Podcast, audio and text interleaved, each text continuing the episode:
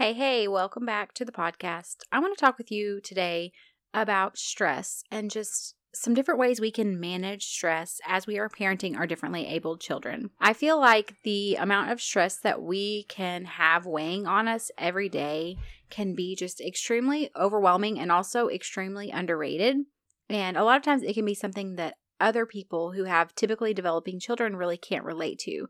So, I want to talk to you a little bit about that today from the perspective of a mom who also understands what it's like to parent our children who oftentimes require quite a bit of extra care and attention and even just kind of coming alongside them and holding their hand to help them build these life skills. So let's go ahead and get started. Welcome to the Special Kind of Motherhood podcast. This podcast is for moms who are parenting differently abled children. Maybe you desire to switch to a more natural lifestyle to improve your family's health, but you have no idea where to start. You're longing for more routines and time, but every time you try to implement those tips that you've spent hours researching, you realize that they don't work for your family dynamics. Hi, I'm Ashley. In this podcast, we will focus on implementing routines, switching to a more natural lifestyle, and uprooting those old mindsets that are keeping you stuck so that you can plant yourself firmly in the truth that Jesus offers you. Our focus will be on creating small, customizable changes that will build upon one another over time to create real impact in your life. If you want to hear from a mama who has been raising several children with special needs and who knows how important it is to do this in a way that's sustainable and that doesn't add to your overwhelm, then this is the podcast for you. Pop in those earbuds, reheat that coffee for the third time, and let's go. Hey, welcome back to the Special Kind of Motherhood podcast. I want to talk a little bit about stress and how to manage stress as moms who are also caring for our children in a way that oftentimes is a lot more involved and even can be more taxing, whether physically or emotionally or both, than maybe a child who is developing normally.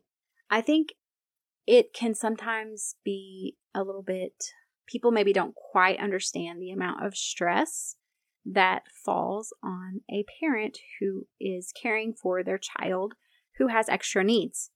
And it is something that can really begin to weigh on us. It can depend on the different challenges, whether it be physical challenges where you are literally providing all care for your child every single day, or it could be challenges where you're having a breakdown in communication and it's very hard you can't really talk through things with them as far as feelings and coming alongside them and helping them to learn these different coping skills, all of these different things, just learn different skills in general. It's just an extra challenge in order to teach our children these basic skills. And there's nothing wrong with that at all. However, we do have to acknowledge that it can be more stressful on a person whenever we are kind of facilitating that on a daily basis. And parenthood in general is stressful. Whenever you are also parenting a child who requires extra needs, that multiplies the stress, whether that's stress from the child or stress from outside pressure or stress from people not really accommodating you and feeling like you're always having to fight for your child, or all of the above. It's just there are so many different layers to it that people who only have typically developing children don't quite understand. And it is something that really weighs on us. I think it's why the, you know, the rate of health issues within parents of special needs kids is higher, and also why the divorce rate for people who have a child with a disability is also higher than the typical divorce rate. It's just very taxing. So I think if we can be very honest about this fact and say, this is not any kind of blame, this is not, I'm mad about it. You know, I love my children, I wouldn't change them. I'm not complaining, but I am being honest about the fact that this is true and I want to do what I can to mitigate this stress and to be able to just handle it in the best way possible. I want to develop my skills for handling stress and do it in a way that is healthy, do it in a way that is productive, so I think a lot of this really starts with boundaries. And this is this is boundaries in a variety of areas. This can be boundaries with other people. So this could be boundaries with what we allow other people's opinions about us, our children, or our lifestyle to do to us. So are we actually letting people's opinions or their statements hold weight in our life, even though we know those things are not true? Or are we taking what they say, realizing that they probably don't quite understand the full dynamic of what's going on, especially if they don't have a child who has extra needs, and then weighing that against God's truth? So I think that actually is a big problem for a lot of us is we worry about what other people are thinking and these people actually don't have a full picture of what's going on in our life. And so I think setting firm boundaries about the fact that we don't have to people please, that we do not have to justify or prove why we do or don't do what we do with our children. As long as we're coming before the Lord, we know our heart is right in this area. We're always humble and open to change, but not in the sense of like we feel the need to justify or we feel shame or we feel guilt over doing something that someone doesn't necessarily agree with or doesn't understand. This also can be boundaries with our time. So, are we overcommitting to things outside of our home that we really have no business doing, but we're doing it because we don't want to let someone down? Or we're doing it because we see other parents are able to get out and do all of these things and we want to kind of fit in or feel like we're the same as everyone else, but we're not actually being realistic about the fact that our life isn't like everyone else's and that we are actually just creating more stress on ourselves and our home and everyone in our home by trying to overcommit our schedule in a way that's just not feasible for our current lifestyle. I think the other thing is we have to set boundaries with ourselves. And this could be with our thoughts. So, setting boundaries with our thoughts about honestly everything. this could be our thoughts about our situation. This could be our thoughts about other people and their opinions of us. What are we actually allowing ourselves to sit and think on day after day? What are we telling ourselves about a situation? Are we telling ourselves that this is really hard and it's never going to get better? Are we telling ourselves this is just the way it is? Or are we saying, this is the situation I'm in right now, but I know that God is always working and He's always moving on my behalf and on behalf of my children, and I can't wait to see what He's going to do. Now, it doesn't mean that God's going to take everything away and everything's going to be fine, but I think that there's just a different heart posture whenever we're coming at our life with hope and expectancy from the Lord to be moving, and then we're actually looking because I feel like that puts us in the place to see the good because we're saying, I'm expecting God to move. I can't wait to see what He's going to do in my life. Versus this feels hopeless and nothing's going to change and I'm so isolated and alone. Instead, we could say, I believe God is bringing people and support into my life. I am praying and asking Him to do that. I am looking forward to seeing what He's going to do for myself and my children. So, just evaluating your thoughts. What is it you're sitting and thinking on every single day? And how can you set boundaries around those thoughts? Are those the kind of thoughts you actually want to have? And if they're not, what kind of boundaries can you set for yourself to say, I'm not going to sit and think on these thoughts because they don't actually benefit me or my children, anyways, and they don't change anything? So I would rather think on thoughts that are going to, like the Bible says, think on thoughts that are pure, that are good, that are just, that are lovely. We want to think on these things. This ties in perfectly with my next tip, which is to renew our minds with scripture.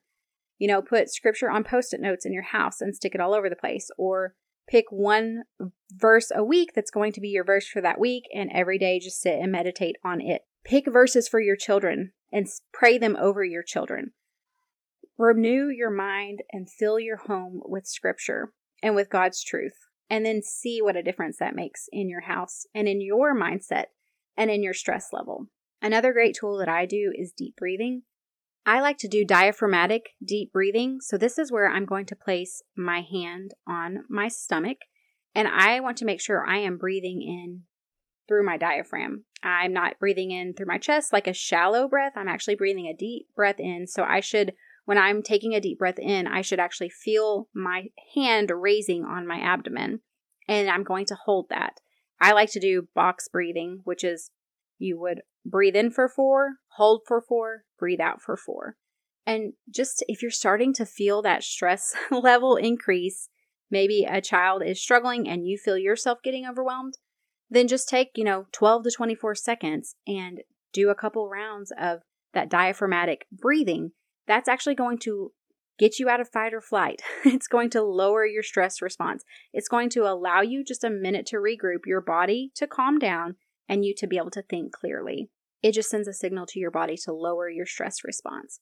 And so I think that that is such a great tool. It's something that you can very quickly do. I like to do it even just routinely, even whenever I'm not feeling overly stressed, but obviously we just carry stress throughout the day.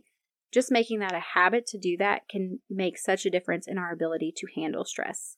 Another thing I like to do is create um, different affirmations that I will say over my life, over my children, and over my home, which I've shared some of these before on the podcast as well in other episodes. One thing that I like to do is Heather Shriver Burns actually says this, and I follow her. And she says, I was made to do hard and holy things. I love that because it can feel like a very hard thing that we are called to do sometimes with parenting our differently abled children. But God has made us to do that. And also, I think it is a very sanctifying process, or it has been true in my life, for me to just grow and to learn how best to serve and parent my children in a way that is honoring to God. And so I like to say that I was made to do hard and holy things. I can do this through Christ who gives me strength. Repeat that scripture. You know, that's why it's so important. Memorizing and just meditating on scripture because in those moments we can remember what it is the word says. We can claim that truth as our own even when we don't feel like it. Another great tip is to move your body for at least 15 minutes. This doesn't have to be some strenuous exercise. Actually, there are some research that shows that that could be, especially if you're struggling with adrenal fatigue, which, hello, yes, I have. um, it can actually be more detrimental for you to be doing hard exercises because it's actually stressing your body and your adrenals even more. So sometimes just very gentle exercises like um, getting outside in nature is just amazing for reducing stress. So if, you know, a 10 to 15 minute walk outside can make such a difference for just being able to handle stress. And, you know, also if it's sunny, then you're getting sunlight. It's just so good overall. And, you know, you can think, well, I don't have 10 to 15 minutes by myself where I could actually go walk outside. I will actually walk in my backyard while the children play outside. So just think of, get creative about how you could do that. You know, they're playing and I'm just walking circles in my backyard. And I do that for 10 or 15 minutes. Just whatever works for you. But try to figure out a way to move your body 10 to 15 minutes. It's going to help you with handling that stress.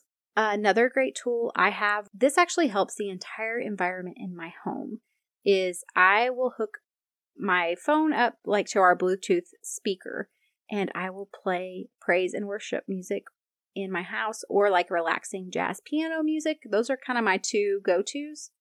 But especially if we're having a really hard day and it just feels like the environment in the house is at a 10 and everyone's bouncing off the walls and I am feeling very overwhelmed, I just turn on either praise and worship uh, or I turn on that jazz piano and I just let it play softly in the background. And I'm always amazed at what a difference it makes just to bring the atmosphere in my house down, help my children to settle. It helps me to settle. It just makes such a difference in my home. It's actually something I even like to do, even if they're not having a hard day or we're not feeling very stressed and overstimulated and overwhelmed, because it, it just is a great environment and mood setter for the home. And then the last thing I would say is just praying over your home and over your family as well. So praying for calm minds, for calm hearts, praying that, you know, for health for your children, asking the Lord just to bring health, to bring peace of heart and peace of mind to you, to your children, praying that the Lord is just moving and working in your home, giving Him freedom to move and work in your home, asking Him to show up. I think that praying over your home, praying over your children, I love to lay a hand on my child and pray specifically over them whatever the thing may be that that specific child I know is struggling with. I love like when they've gone to sleep at night, I will just lay a hand on them and just pray over them. And I think that makes such a difference. It also connects me with them.